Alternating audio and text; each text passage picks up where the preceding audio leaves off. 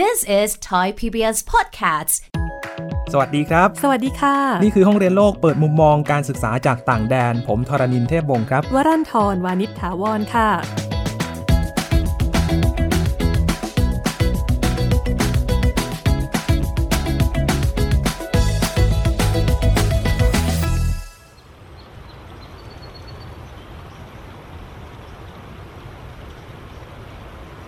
คิดถึงบรรยากาศแบบนี้ไหมครับคุณไว้ก็เป็นบรรยากาศที่ฟังแล้วก็นึกถึงตอนที่ไปเที่ยววัดในเกียวโตนะคะเป็นบรรยากาศที่ฟังแล้วก็รู้สึกถึงความสงบของจิตใจค่ะแต่ละคนที่เราได้ฟังประสบการณ์การเรียนการใช้ชีวิตในต่างประเทศมาก็มีหลากหลายรูปแบบนะครับส่วนใหญ่จะเป็นชีวิตแบบคนเมืองอาจจะดูวุ่นวายบ้างนะครับแต่คราวนี้แขกของเราก็เป็นคนที่ใช้ชีวิตในเมืองเหมือนกันนะคะแต่เหมือนว่าจะเป็นชีวิตในเมืองแบบที่เรียบง่ายค่ะเธอคนนี้อยู่ในกรุงโตเกียวมากกว่า14ปีฟังเรื่องราวชีวิตเรียบง่ายของคุณฝนรสวรรณพรลักษณะพิมลกันค่ะ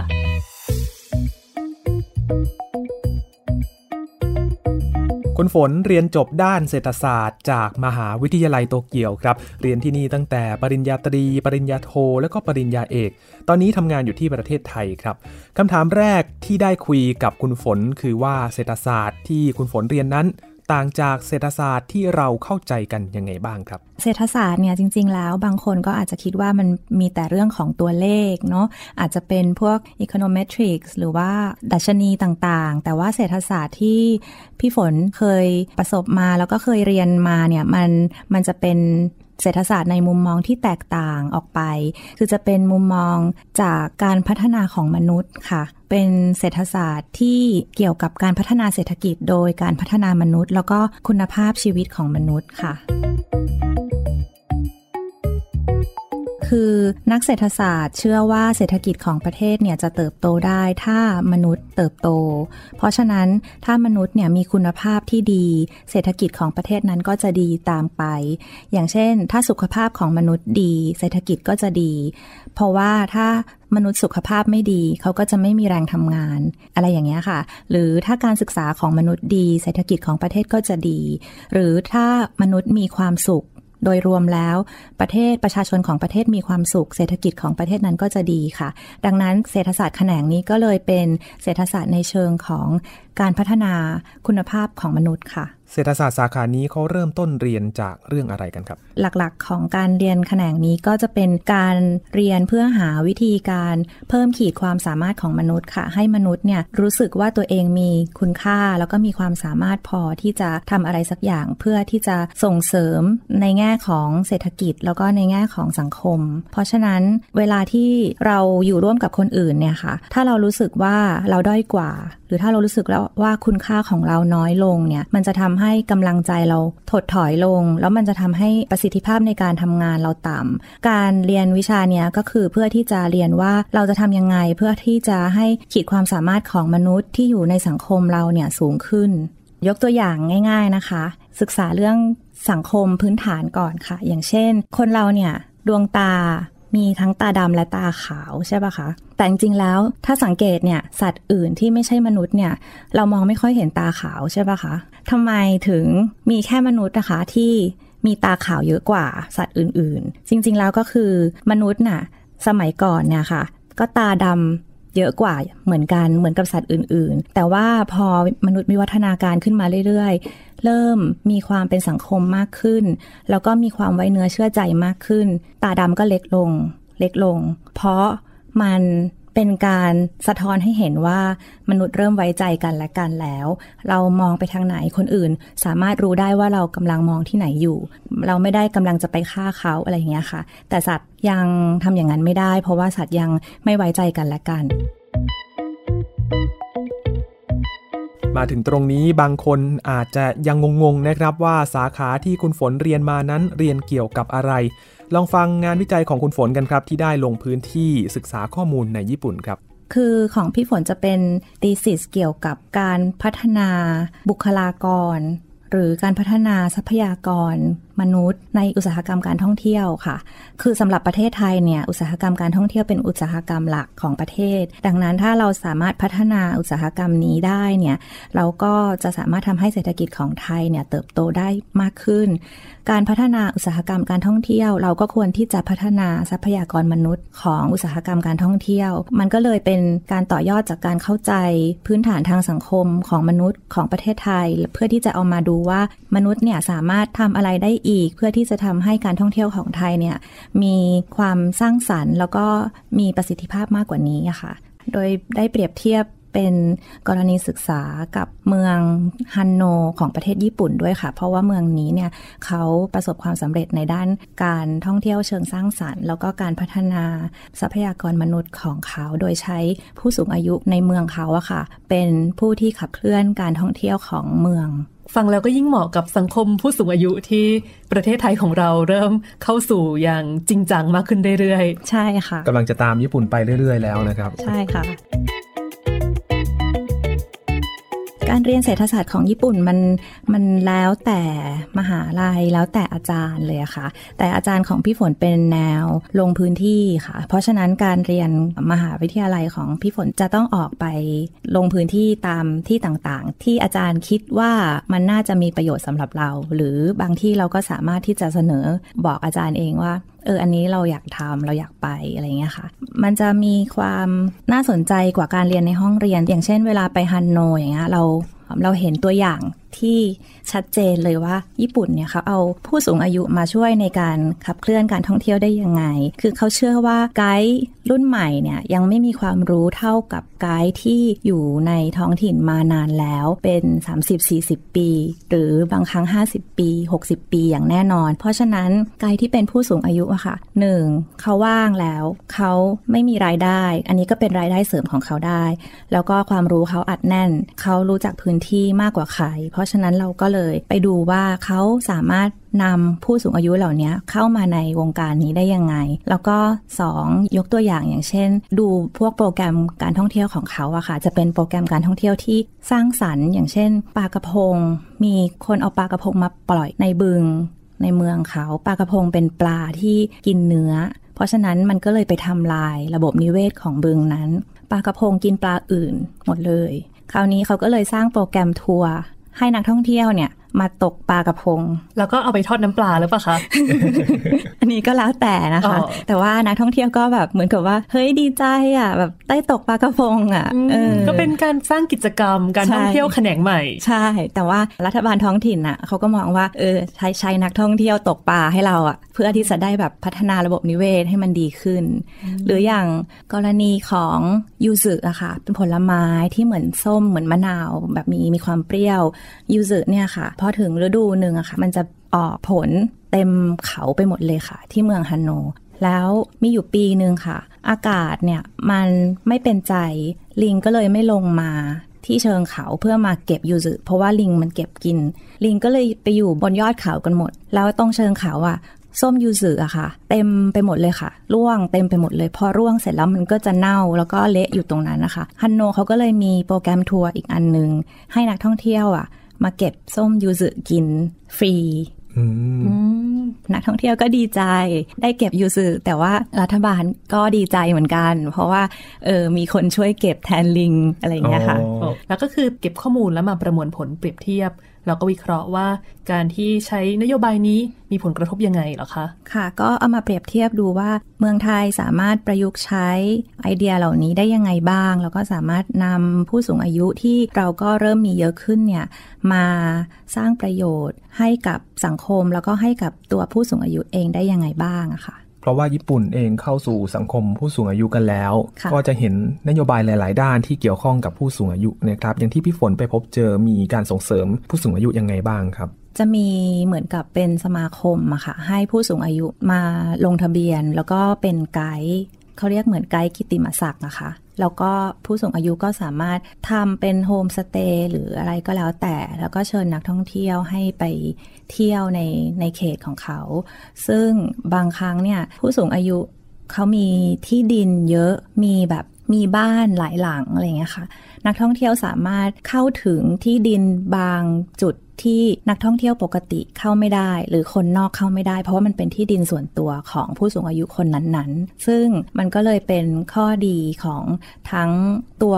ไกด์เองแล้วก็เป็นข้อดีของนักท่องเที่ยวมันก็เลยเป็นวินวินนักท่องเที่ยวกลุ่มนั้นที่บังเอิญได้ไกด์คนนั้นก็สามารถเข้าถึงบางส่วนที่คนอื่นเข้าไม่ได้อะไรอย่างเงี้ยค่ะหลังจากที่คุณฝนเรียนจบจากญี่ปุ่นตอนนี้กลับมาทำงานที่ประเทศไทยแล้วนะครับฟังการทำงานของคุณฝนกันครับว่าเศรษฐศาสตร์นั้นนำมาใช้ในการทำงานยังไงบ้างงานที่ทำตอนนี้ค่ะเป็นงานในภาคการเงินการธนาคารเพราะฉะนั้นก็ได้ใช้วิชาเศรษฐศาสตร์เพื่อที่จะเอามาวิเคราะห์แล้วก็เอามาดูแนวโน้มตลาดแล้วก็อุตสาหกรรมต่างๆของเมืองไทยแล้วก็ของประเทศเพื่อนบ้านค่ะเพื่อที่จะเอาไปแนะนำให้ลูกค้าพิจารณาเพื่อที่จะลงทุนแล้วก็มีกิจกรรมอีกอันนึงที่พี่ฝนก็ได้ใช้วิชาเศรษฐศาสตร์เข้าไปช่วยในการส่งเสริมให้เกิดประโยชน์ต่อสังคมอะค่ะนั่นก็คือเวทีสหประชาชาติอะค่ะของ UNESCAP ซึ่งอันนั้นก็ได้มีโอกาสเข้าไปบรรยายหัวข้อการจัดการน้ำอะค่ะหัวข้อที่พี่ฝนบรรยายก็คือ unblocking water scarcity through blockchain เป็นการจัดการทรัพยากรน้ำที่มีอยู่จำกัดด้วยการใช้เทคโนโลยีบล็อกเชนใช่ค่ะเนื้อหาการบรรยายนี้ได้พูดถึงในจุดไหนบ้างคะเนื้อหาการบรรยายของเวทีนี้นะคะก็จะแชร์ประสบการณ์ของประเทศต่างๆอะค่ะจะมีผู้แทนจากประเทศต่างๆ40กว่าประเทศมาแชร์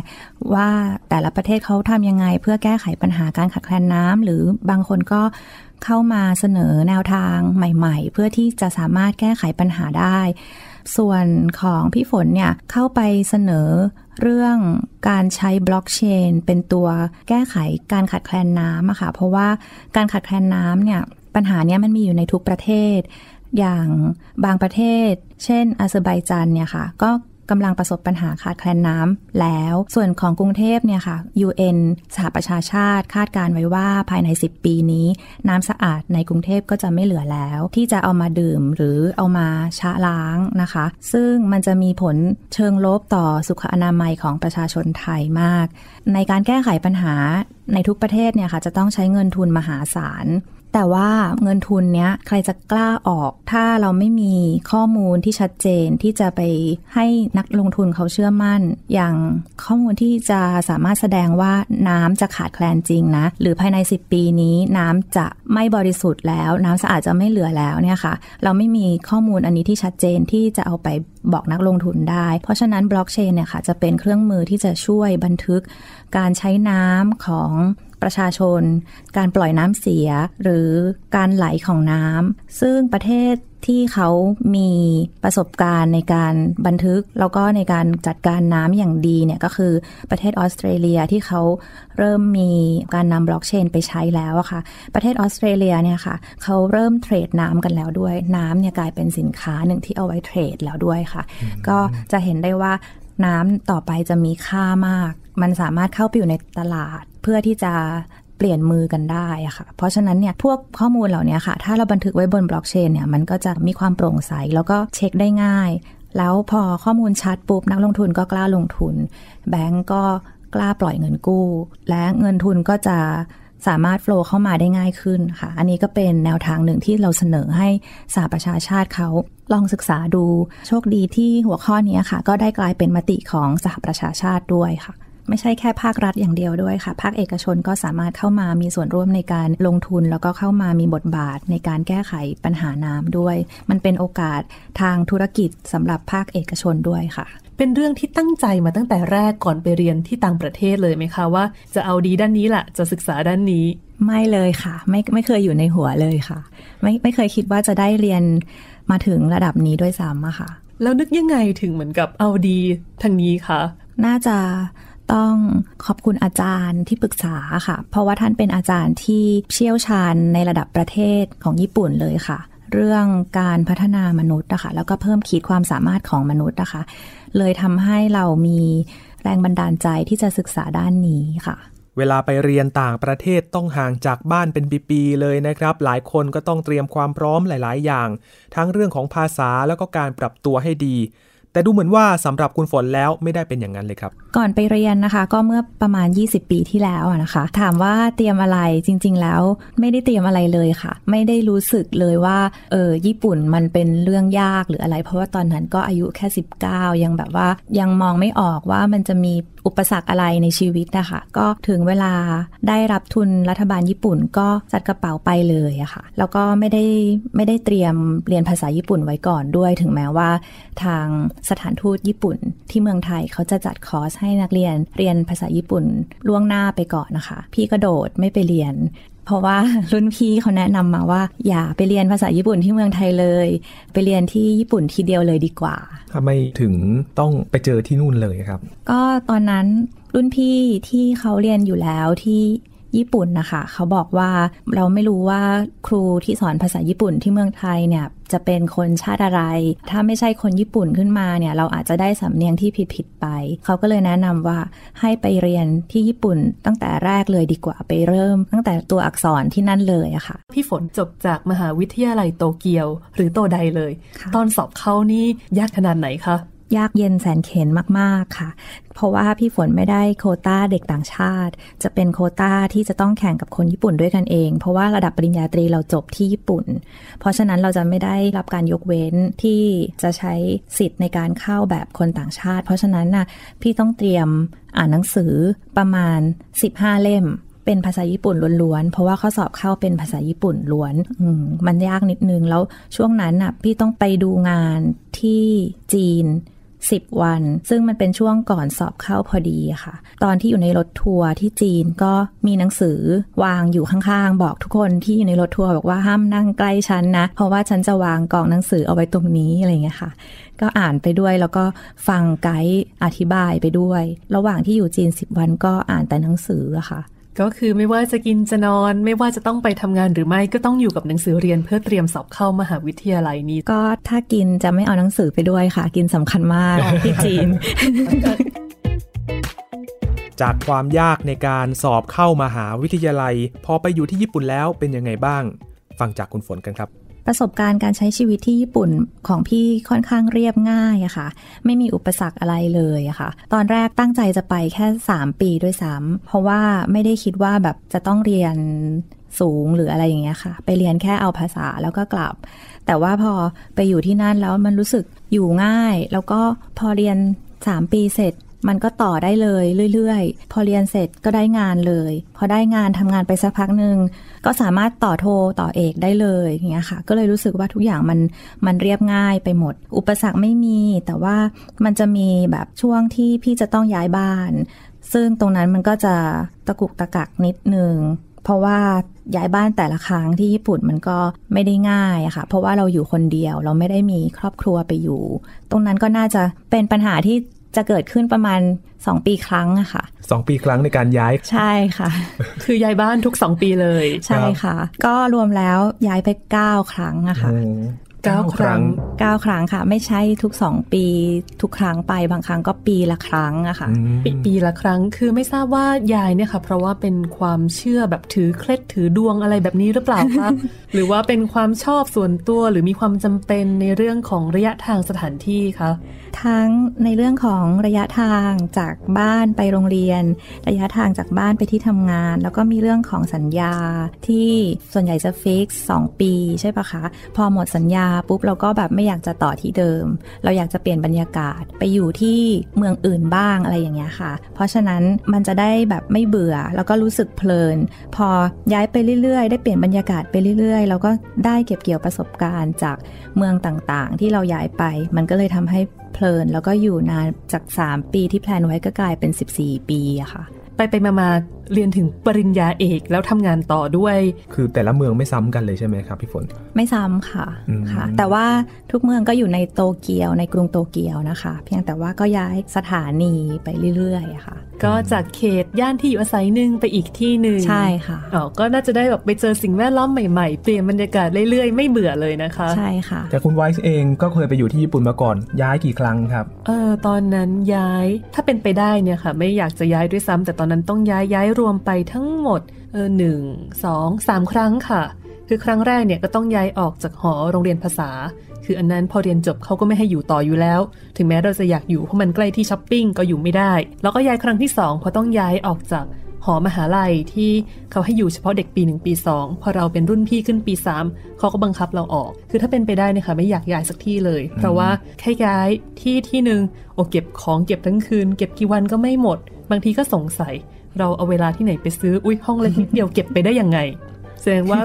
พี่ฝนไม่ใช่สายที่จะสะสมสมบัติไม่ใช่สายนั้นใช่เพราะว่าพี่รู้ว่าเดี๋ยวอีกปีนึงก็ต้องย้ายแสดงว่าไม่ได้ชอบช้อปปิ้งอะไรด้วยหรือเปล่าคะโอ้ยชอบค่ะแล้วเอาที่ไหนเก็บคะ ก็ให้รุ่นน้องอะไรเงี้ยค่ะก็เวียนค่ะพอช็อปเสร็จแล้วรู้สึกว่าไม่ใช่แล้วก็ให้รุ่นน้องค่ะที่มาใหม่ส่งต่อไปก็เป็นรุ่นพี่ใจดี ที่เราได้พึ่งพาสมัยที่เราเป็นรุ่นน้องค่ะการใช้ชีวิตอยู่ที่นั่นชอบอะไรในญี่ปุ่นบ้างครับชอบอาหารค่ะอาหารอร่อยทั้งอาหารไทยอาหารญี่ปุ่นอาหารเกาหลีอาหารจีนอร่อยหมดเลยแล้วก็ชอบของถูกค่ะเพราะว่าที่นั่นแบบเวลาลดก็ลดจริงแล้วก็เสื้อผ้าอะไรเงี้ยค่ะถึงตอนไม่ลดก็ถูกกว่าซื้อที่เมืองไทยเครื่องใช้ไฟฟ้าด้วยค่ะเครื่องใช้ไฟฟ้าที่ญี่ปุ่นเนี่ยเป็นของเทคโนโลยีล่าสุดตลอดนำประเทศอื่นเขาตลอดแล้วเราก็มีโอกาสที่จะได้ซื้อเครื่องใช้ไฟฟ้าไฮเทคในราคาที่ย่อมเยาและถ้าคุณผู้ฟังอยากไปเรียนที่ญี่ปุ่นนี่เป็นอีกหนึ่งคำแนะนำของคุณฝนครับคำแนะนำของพี่ก็จริงๆแล้วไม่ต้องเตรียมตัวอะไรมากอะค่ะเพราะว่าญี่ปุ่นเป็นประเทศที่น่าอยู่แล้วก็สะดวกสบายปลอดภัยคนญี่ปุ่นก็มีอัธยาศัยดีเพราะฉะนั้นในเรื่องของการไปใช้ชีวิตอยู่ที่นั่นนะคะไม่มีอะไรต้องกังวลเท่าไหร่ค่ะแล้วประเทศญี่ปุ่นเองก็มีระบบประกันสุขภาพที่ไม่ได้เก็บค่าประกันจากคนต่างชาติเยอะขนาดนั้นนะคะเป็นค่าใช้จ่ายทางด้านการรักษาพยาบาลเนี่ยก็ถือว่าอยู่ในระดับที่เรารับได้เพราะฉะนั้นก็ไม่ต้องกังวลอะไรมากในเรื่องค่าใช้จ่ายส่วนเรื่องของภาษาญี่ปุ่นก็อย่างที่บอกอะค่ะไม่ต้องเตรียมตัวอะไรจากเมืองไทยมากนักถ้าเรามีโอกาสได้ไปเรียนภาษาญี่ปุ่นที่นั่นเราก็เริ่มเรียนภาษาญี่ปุ่นที่นั่นเลยถ้าเราไม่ได้มีโอกาสเรียนภาษาญี่ปุ่นที่นั่นหรือพอไปถึงแล้วต้องเข้าเรียนพวกระดับปริญญาไปเลยอะไรอย่างเงี้ยค่ะก็อาจจะต้องเตรียมล่วงหน้านิดนึงในเรื่องของภาษาญี่ปุ่นเบื้องต้น